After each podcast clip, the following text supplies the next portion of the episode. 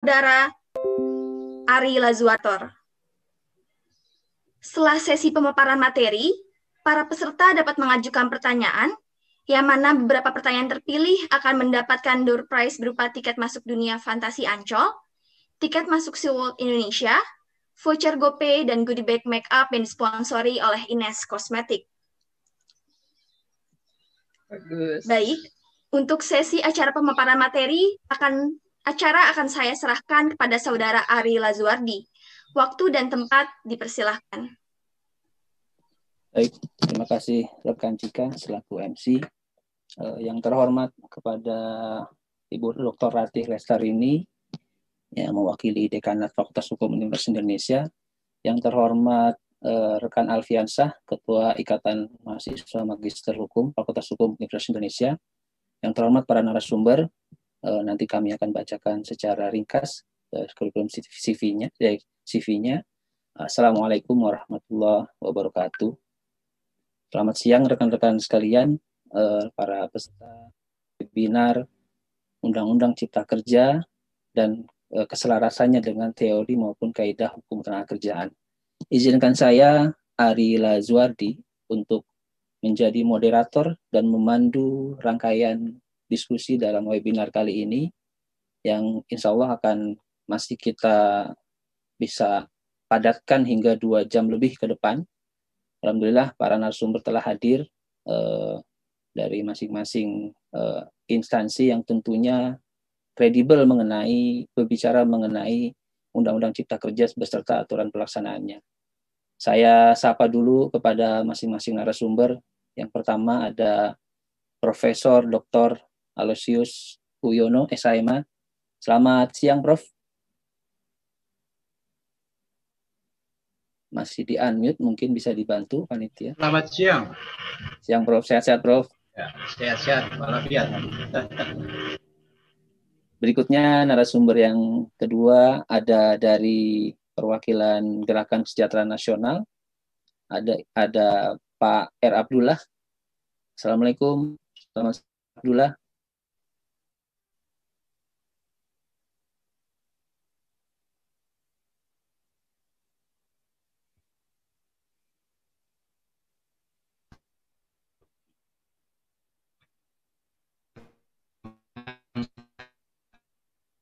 Baik, Pak.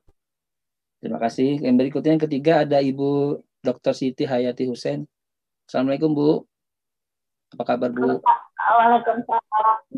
Sehat, Alhamdulillah. Alhamdulillah.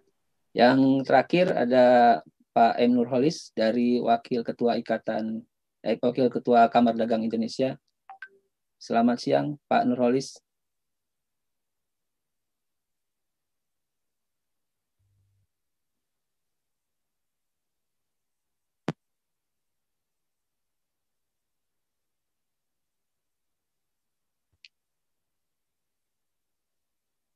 Belum tergabung nampaknya Pak Nurholis. Baik. Kalau gitu kita lanjutkan saja uh, dengan pertama-tama saya izinkan untuk membaca uh, kurikulum vitae beberapa narasumber. Yang pertama tadi ada ada Profesor Dr. Aloysius Uyono, SIMH.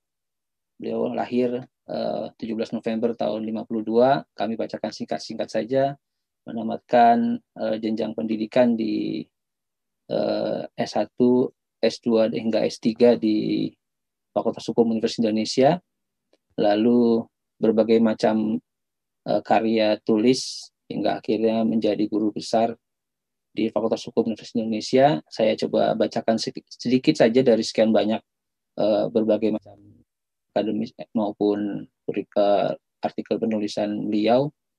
Di antaranya ada analisis dan evaluasi tentang perlindungan hukum tenaga profesi, pemogokan Indonesia, tinjauan perbandingan hukum tahun 2001, hingga ada juga publikasi mengenai dialektika hukum perburuhan tahun 93. Lalu juga ada yang berbagai macam uh, artikel uh, sebagai pembicara maupun seminar dari dari berbagai macam kegiatan hingga kegiatan-kegiatan uh, lainnya yang mungkin tidak perlu kami bacakan satu persatu karena sangat banyak sekali.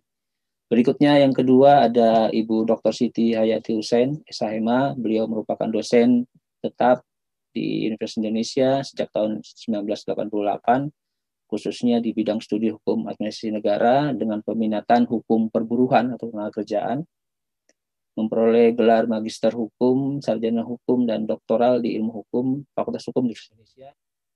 E, pernah aktif sebagai berbagai dalam berbagai pelatihan, di antaranya misalkan probation trial period, training of trainers on industrial relation, alternative dispute resolution, lalu juga pernah menjadi narasumber dari berbagai kegiatan maupun seminar mengenai isu-isu perburuan tentunya.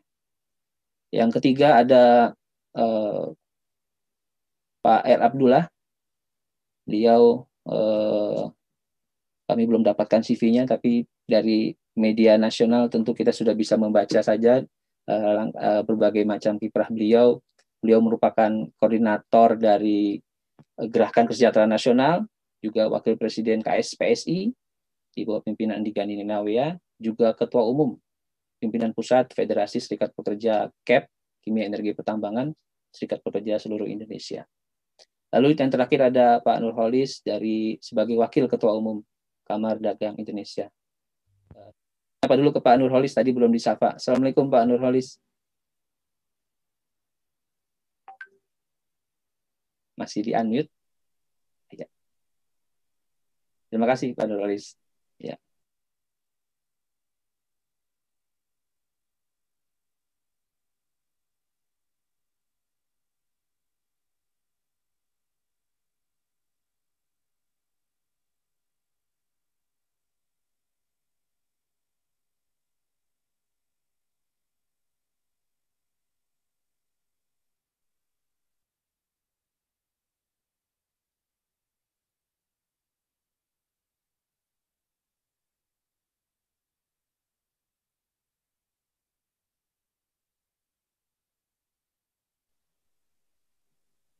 Baik, mohon bisa ditampilkan dulu beberapa eh, tampilan awal dari kami, kita sebagai pelaksana mengenai gagasan eh, pelaksanaan ini.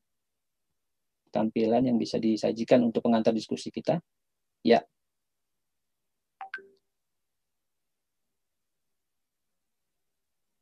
Baik, langsung saja lanjut ke slide berikutnya. Sebagai pengantar diskusi nanti yang akan dipaparkan lebih jelas oleh para narasumber. Kira-kira begini uh, dari hasil uh, kajian kami panitia memandang proses perjalanan Omnibus Law sejak 20 Oktober 2020 yang pertama kali dimunculkan gagasan Omnibus Law ini oleh Presiden terpilih uh, ya ini Pak Presiden Joko Widodo saat pidato kenegaraan pelantikan beliau disampaikan perlunya Omnibus Law yang belakangan dan awalnya cipta lapangan kerja gitu ya, kalau tidak salah. Nanti belakangan berubah menjadi cipta kerja dan pada 9 Desember dibentuklah Satgas Omnibus Law oleh keputusan Menteri Koordinator Perekonomian Pak Erlangga. Kalau tidak salah e, dari Kadin terlibat juga nanti Pak Nurulus bisa cerita ini lebih banyak. Ada 127 anggota di situ.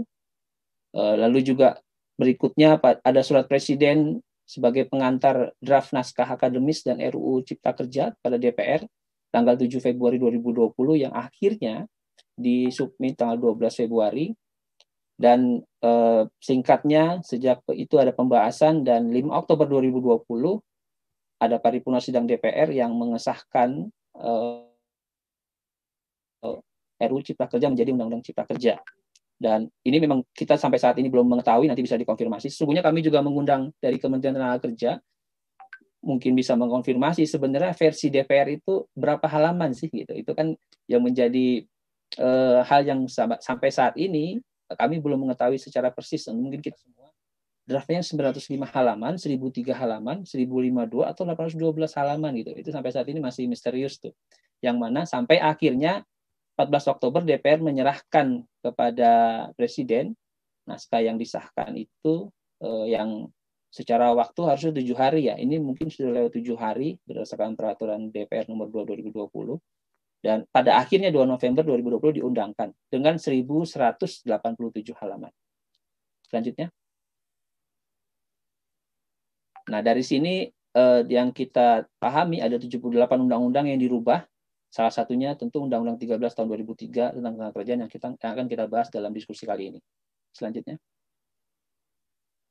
Nah, ada beberapa catatan, misalkan dari Pusat Studi Hukum dan Kebijakan mencatatkan ada satu undang-undang yang ketentuan dihapus, Undang-Undang 22 tahun 2001, pasca paripurna. Lalu ada beberapa perubahan delegasi dari pengaturan lebih lanjut melalui peraturan ah, peraturan presiden dan sebagainya. Ada juga perubahan penghapusan dan pengaturan baru atas ketentuan Undang-Undang 10 dari undang dari 10 undang-undang berikut di bawah ini. Selanjutnya, Nah, ada beberapa isu yang akan kita bahas kurang lebih dalam diskusi singkat ini. Yang pertama bicara soal izin penggunaan tenaga asing dan pidana ketentuan TKA. Itu turunannya di PP 34. Lalu juga ada konsep perjanjian kerja waktu tertentu yang berubah. Mengenai hubungan kerja juga ada perubahan konsep PKWT dari tiga tahun plus dua katakanlah menjadi lima tahun begitu ya. Lalu yang hilang juga ada tanggung jawab PP, eh, perusahaan pemberi kerja dari PPJP maupun pekerja borongan menjadi sekarang perusahaan alih daya. Ada yang baru mengenai jaminan kehilangan pekerjaan, ada perubahan pengaturan mengenai PHK dan kompensasinya, serta mengenai konsep pengupahan yang baru. Hilangnya upah minimum sektoral maupun konsep upah minimum. Next.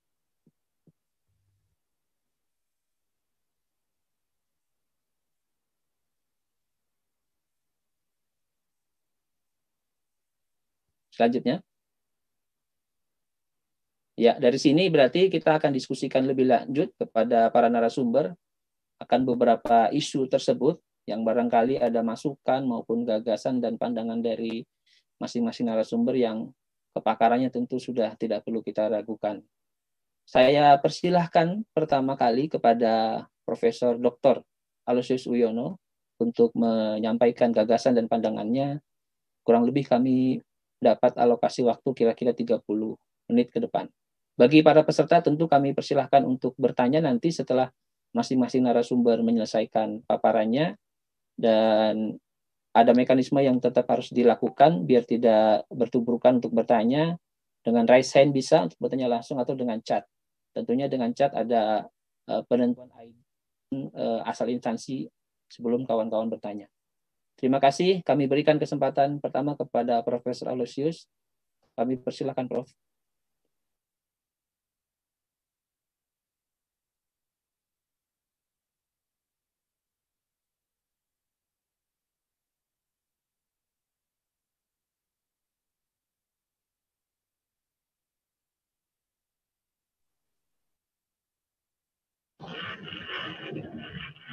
Baik, terima kasih atas kesempatan yang diberikan pada kami. Bapak-bapak, ibu-ibu, dan saudara-saudara sekalian, kepada saya dimintakan untuk memberikan bagaimana pemutusan hubungan kerja dan hubungan kerja dalam Undang-Undang Cipta Kerja ini. Nah, kalau kita lihat dalam kehidupan sehari-hari, ternyata antara buruh pekerja dengan pengusaha itu sifatnya bersifat subordinasi. Bukan horizontal, atasan dan bawahan. Nah, ini memerlukan suatu aturan yang menyeimbangkan antara buruh dengan pengusaha buruh berada di pihak yang lemah, sedangkan pengusaha di pihak yang kuat. Oleh karena itu, secara aturan seharusnya membuat suatu keadaan yang sama antara buruh dengan pengusaha itu. Sebetulnya bukan sama, tetapi paling tidak ketidaksamaan itu menjadi berkurang. Kemudian kita lihat juga dalam pemutusan hubungan kerja pemutusan hubungan kerja itu bagi buruh, bagi pekerja adalah suatu keadaan di mana terputusnya hubungan sumber nafkah bagi dirinya sendiri maupun keluarganya. Tapi kalau kita lihat dari segi pengusaha, ya PHK itu kan merupakan efisiensi perusahaan supaya perusahaannya maju, pengurangan tenaga kerja, kemudian majulah perusahaan itu. Nah ini ada perbedaan sudut pandang bagi buruh adalah suatu sumber nafkah uh, terputusnya sumber nafkah bagi dirinya dan keluarganya tapi bagi pengusaha ya itu untuk meningkatkan uh, perusahaannya kemudian lanjut nah dilihat dari segi hakikat hukum ketenagakerjaan apalagi ini kalau dilihat dari hakikatnya hukum ketenagakerjaan itu adalah bagi pekerja dan pengusaha ada dua macam dari sudut segi yuridis dan sisi sosiologis. Hubungan pengusaha dengan pekerja dapat dilihat dari segi yuridis. Nah, mereka adalah sama kedudukannya secara yuridis. Equality before the law. Pengusaha dan pekerja sama kedudukan di depan hukum. Tetapi kalau kita lihat secara sosiologis, maka kedudukan pengusaha dan buruh itu kemudian menjadi timpang, tidak sama derajat. Nah, ini kan kenyataan bahwa buruh dan pengusaha ini sangat eh, beda kedudukannya. Secara sosial ekonomis, pengusaha sangat kuat sekali Sedangkan pekerja ya hanya memiliki apa? Tidak memiliki apa-apa. Semuanya dimiliki oleh perusahaan. Nah, oleh karena itu kenyataan ini memberikan peran yang sangat kuat kepada pengusaha. Oh, sorry, kepada pemerintah atau kepada negara. Sehingga negara mempunyai peran yang penting di dalam menentukan aturan hukum perburuhan yang tidak memihak. Yang tidak memihak. Harus sama. Nah, itu yang harus di, oleh negara. Nah, kita tahu bahwa baru-baru ini negara mengundangkan Undang-Undang Cipta Kerja.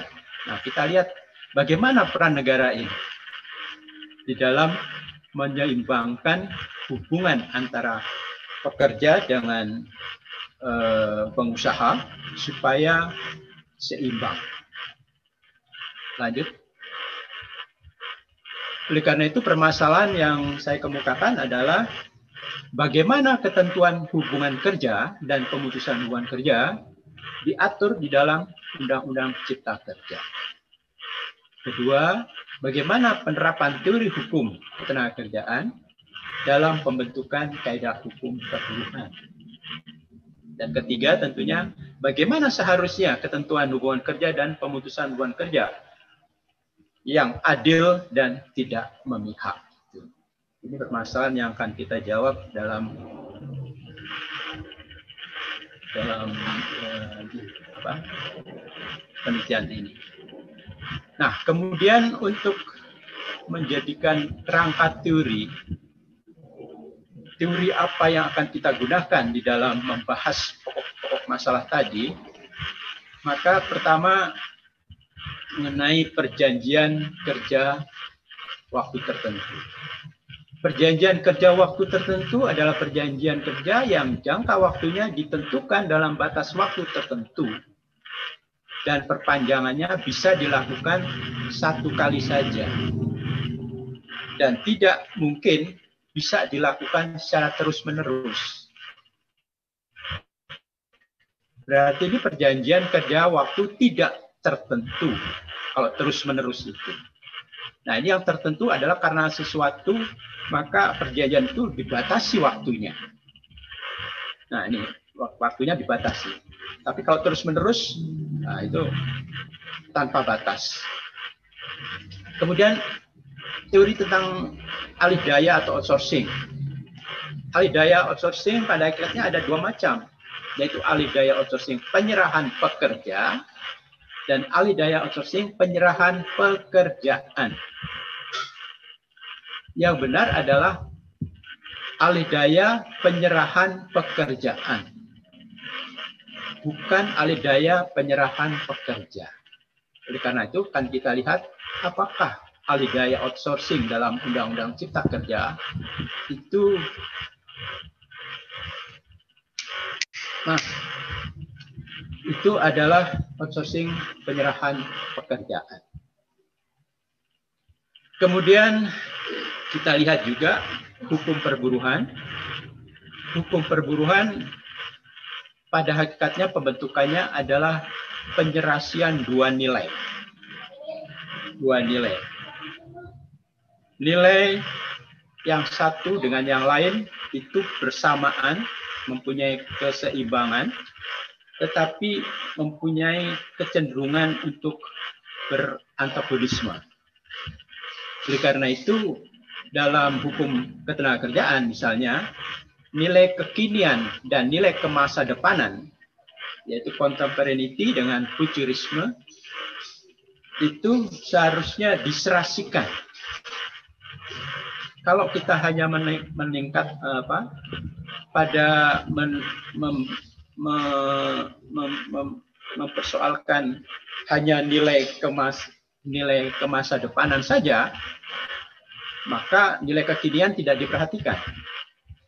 Oleh karena itu, nilai kekinian juga harus diperhatikan dan nilai kemasa depanan juga harus diperhatikan. Nah, kemudian peran negara menentukan syarat-syarat sebagai standar minimum sepanjang hak pekerja dan standar maksimum sepanjang kewajiban pekerja. Jadi peran negara di dalam menentukan syarat-syarat kerja di dalam peraturan perundang-undangan itu harus memuat standar minimum atau standar maksimum. Sepanjang ketentuan itu mengatur hak pekerja, maka itu adalah standar minimum. Sepanjang menyangkut hak pekerja adalah standar minimum. Dan sebaliknya, kalau ketentuan itu mengatur kewajiban pekerja, maka itu harus merupakan standar maksimum. Nah, itu ada teori-teori yang harus kita gunakan di dalam membahas pokok masalah tadi. Lanjut.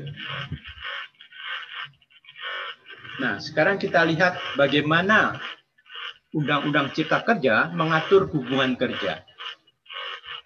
Di sini ada tiga macam hubungan kerja atau perjanjian kerja waktu tertentu. Satu, perjanjian kerja waktu berdasarkan jangka waktu, yaitu waktunya diperkirakan dalam waktu yang tidak terlalu lama, bersifat musiman, kondisi tertentu, kemudian berhubungan dengan produk baru, kegiatan baru, atau produk tambahan, atau dalam masa percobaan. Yaitu dalam pasal 5 ayat 1. Ini PKWT berdasarkan jangka waktu. Ada lagi PKWT berdasarkan selesainya suatu pekerjaan tertentu. Yaitu pekerjaan yang sekali selesai, kedua adalah pekerjaan yang sementara sifatnya. Diatur dalam pasal 5 ayat 2. Nah, yang ketiga ini yang baru. Dalam Eh, Undang-Undang uh, 13 tahun 2003 itu hanya dua itu. Nah, ketiga adalah perjanjian kerja waktu tertentu berdasarkan pekerjaan tertentu lainnya yang sejenis dan kegiatannya bersifat tidak tetap. Ini diatur dalam pasal 5 ayat 3. Sehingga ada tiga macam perjanjian kerja waktu tertentu. Lanjut. Nah, kemudian bagaimana pengaturan selanjutnya? Dalam peker, dalam hal pekerjaan yang penyelesaiannya tidak terlalu lama, sebagaimana dimaksud dalam pasal 5 ayat 1A, yang tadi itu, pasal 51A, dilaksanakan paling lama lima tahun. Jadi ini perjanjian kerja waktu tertentu karena pekerjaan itu adalah pekerjaan yang tidak terlalu lama. Itu adalah lima tahun. Kemudian yang kedua berdasarkan pasal 5 ayat 1, nah ini ada dua hal yang sangat berbeda. Pasal 5 ayat 1 itu menyatakan bahwa pekerjaan yang dilaksanakan belum selesai, maka dapat diperpanjang PKWT itu dengan jangka waktu sesuai dengan dengan pengusaha, kemudian dengan ketentuan jangka waktu seluruh PKWT perpanjangan tidak lebih dari lima tahun. Jadi kalau ada eh, perpanjangan pekerjaan yang dilakukan oleh pekerja itu, maka akan diperpanjang lima tahun lagi.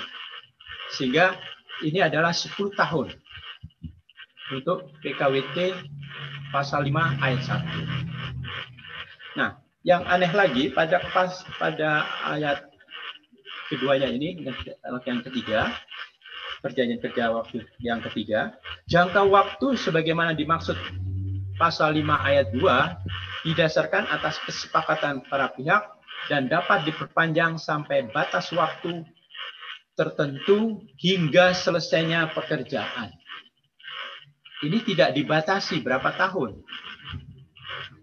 Sehingga kalau kita lihat perjanjian kerja waktu tertentu yang eh, coba di, di ini kan lagi yang yang 5 ayat 2 ini dikembalikan. Nah, bukan kembalikan, kembalikan. Nah, ini kalau perjanjian kerjanya adalah berdasarkan pekerjaan tertentu dan lainnya dapat diperpanjang terus-menerus ini yang ketiga ini. Terus-menerus tanpa batas. Artinya menjadi perjanjian kerja waktu tidak tertentu sebetulnya. Karena terus-menerus diperpanjang, diperpanjang, diperpanjang tanpa batas. Sedangkan yang kedua tadi, perjanjian kerja waktu berdasarkan sesuatu pekerjaan tertentu, itu dapat diperpanjang lima tahun. Sedangkan berdasarkan jangka waktu, dapat uh, hanya diperpanjang satu lima tahun saja, kemudian dapat diperpanjang lima tahun lagi. Saya kira itu. Nah, kemudian lanjut. Nah, ini sudah lanjut.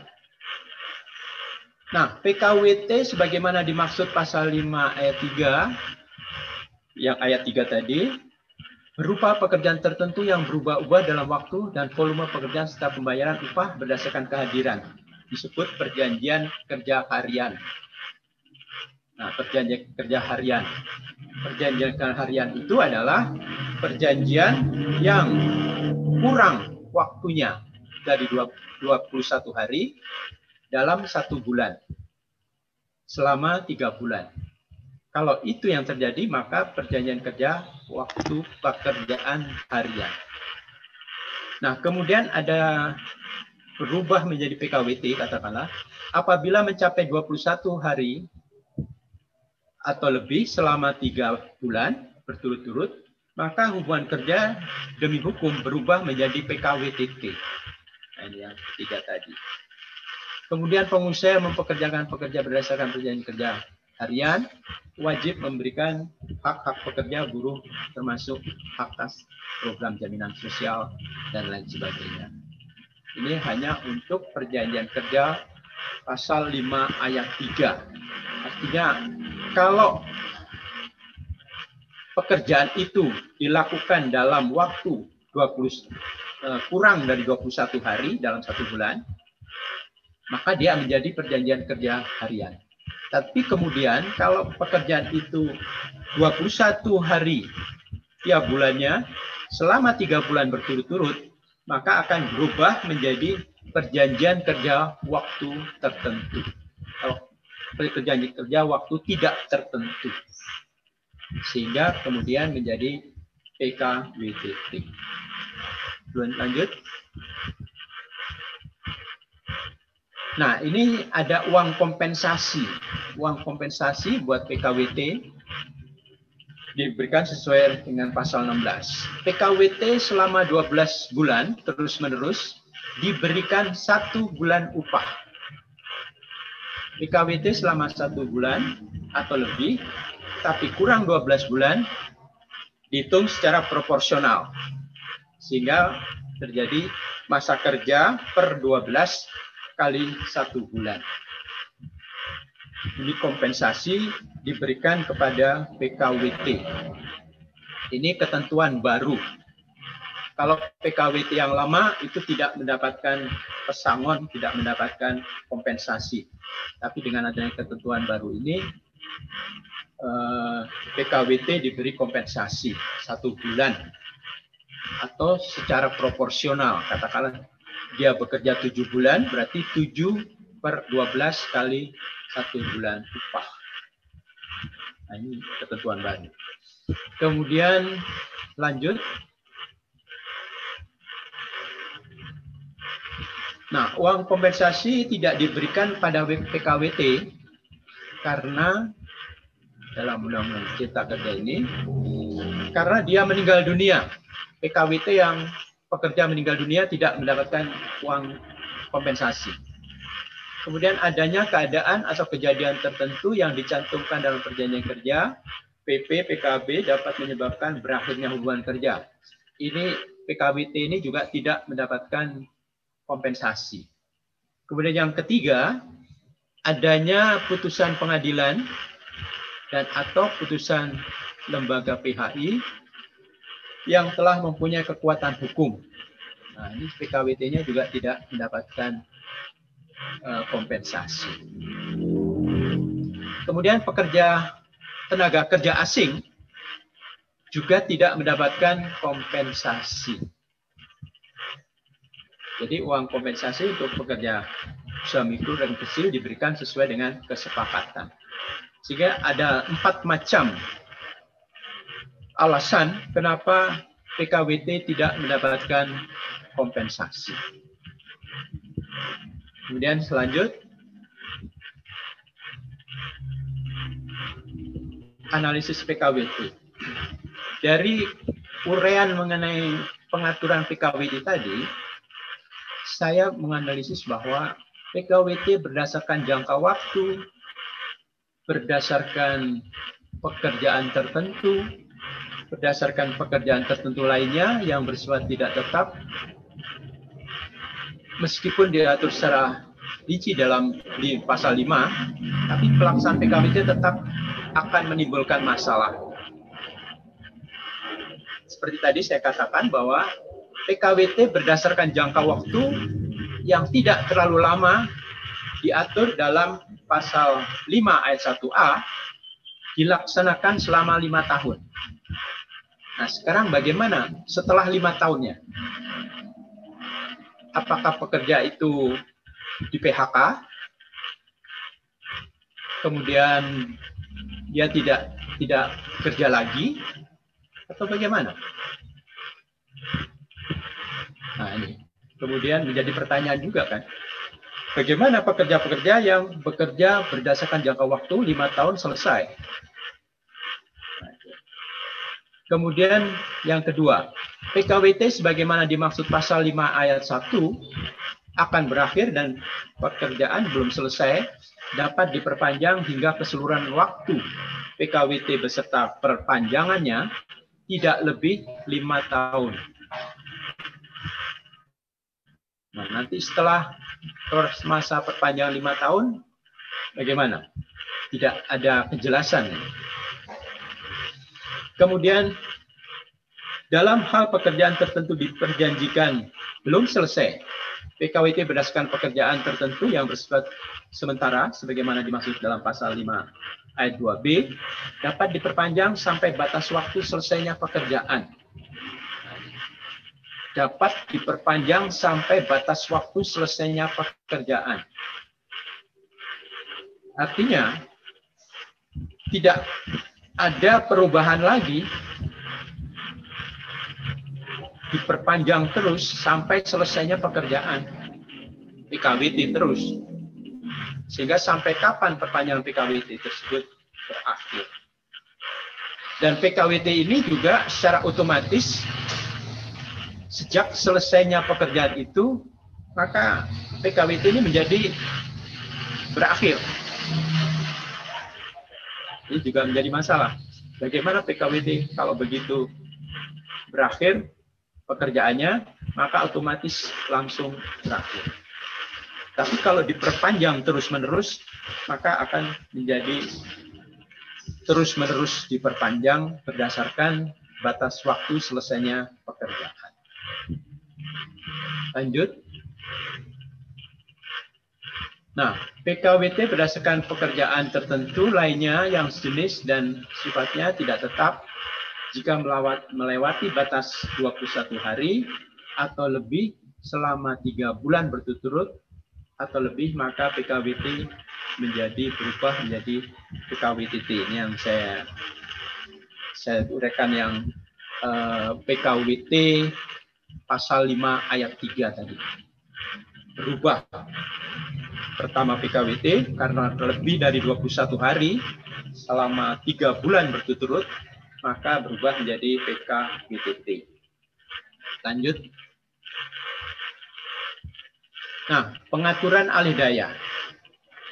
Pengaturan alih daya. Menurut pasal 66 ayat uh, pasal 66 Undang-Undang 13 tahun 2003, outsourcing atau penyerahan pekerja adalah pekerja dari PJP dari perusahaan penyedia jasa pekerja tidak boleh digunakan oleh perusahaan pemberi kerja pengguna untuk melaksanakan kegiatan pokok kegiatan langsung hubungan dengan proses produksi. Jadi pekerjanya PPJP, pekerjanya perusahaan outsourcing, tidak boleh digunakan oleh perusahaan pemberi kerja pengguna untuk melaksanakan kegiatan pokok kegiatan langsung begini. Ini pengertian perusahaan outsourcing menurut pasal 66 Undang-Undang 13 tahun 2003. Kemudian lanjut kita lihat outsourcing menurut PP 35 tahun 2001. Menurut 35 ayat 21, outsourcing adalah penyerahan pekerjaan, bukan pekerja lagi. Sebab badan usaha berbentuk badan hukum yang memenuhi syarat untuk melaksanakan pekerjaan tertentu berdasarkan perjanjian yang disepakati dengan perusahaan pemberi pekerjaan. Nah, ini kan berarti penyerahan pekerjaannya. Pekerjaan yang diserahkan berdasarkan perjanjian yang disepakati oleh perusahaan pemberi pekerjaan. Badan usaha berbentuk badan hukum yang memenuhi syarat untuk melaksanakan pekerjaan, untuk melaksanakan pekerjaan. Dari mana pekerjaan itu? Berdasarkan perjanjian yang disepakati dengan perusahaan pemberi pekerjaan. Ini pasal 1 butir 14 PP 35 2021. Nah, kalau kita lihat alih daya pasal 4, 14 ini, pasal 1 butir 14 PP 35 ini sumbernya adalah pasal 17 ayat 1 PMTK 0 2012 yaitu penyerahan pekerja juga, pekerjaan juga. Pasal 17 ayat 1 PMTK 19 2012 berbunyi perusahaan pemberi pekerjaan dapat menyerahkan sebagian pelaksanaan pekerjaan kepada PPJP, perusahaan penyedia jasa pekerja, melalui perjanjian penyedia jasa pekerja. Berarti perusahaan pemberi pekerjaan menyerahkan sebagian pelaksanaan pekerjaan kepada PPJP. Berarti PPJP ini sebagai penerima pekerjaan. Nah, kalau, kalau kita lihat ada perubahan alih daya ini dari pasal 66 Undang-Undang 13 2003 yang merupakan outsourcing pekerja, jadi pekerjanya yang diserahkan kepada perusahaan yang lain, menjadi outsourcing penyerahan pekerjaan. Menerima pekerjaan, kemudian pekerjaan itu dikerjakan oleh perusahaan outsourcing ini. Dengan merekrut beberapa pekerja. Lanjut. Uh, Prof, waktunya tinggal 4 menit lagi, Prof. Tinggal 4 menit. Oke, kalau gitu alih daya tidak lagi dibatasi, kemudian lanjut. Lanjut. Analisis alidaya. Analisis alidaya adalah penyerahan pekerja, bukan penyerahan pekerjaan. Oke, lanjut. Pengaturan pemutusan hubungan kerja. Pengaturan pemutusan hubungan kerja. Uh, ini lanjut. Lanjut. Lanjut. Nah, ini kompensasi PHK. Kompensasi pemutusan hubungan kerja itu tidak diberi apa? Tidak diberi ketentuan, artinya ketentuannya tertentu. Misalnya mereka yang bermasa kurang-kurang dari satu tahun mendapatkan pesangon satu kali. Mereka yang bermasa kerja tiga kurang dari enam tahun mendapatkan dua bulan upah. Satu bulan upah, dua bulan upah, sembilan bulan upah, sepuluh bulan upah itu sudah pasti tidak tidak melebihi dari itu. Terus lanjut. Nah, ini juga PHK-PHK yang lain itu juga demikian. Penggabungan peleburan atau pemisahan perusahaan dan pekerja buruh bersedia melanjutkan hubungan kerja, perusahaan tidak bersedia menerima pekerja. Maka dia mendapatkan pesangon satu kali upah masa masa kerja satu tahun satu kali upah upah penggantian hak. Nah, hanya satu kali satu kali. Ada setengah kali, setengah kali. Ini contoh saja. Kemudian selanjut. Nah, analis PHK adalah PHK itu ternyata besaran komponen tersebut sudah ditentukan secara pasti sehingga tidak berubah mengikuti masa kerja pekerja buruh. Seharusnya diatur sedemikian rupa sehingga besaran keempat komponen kompensasi pemutusan hubungan kerja tersebut mengacu batas minimum mengingat perbedaan kemampuan perusahaan mengalokasikan biaya kompensasi pemutusan hubungan kerja.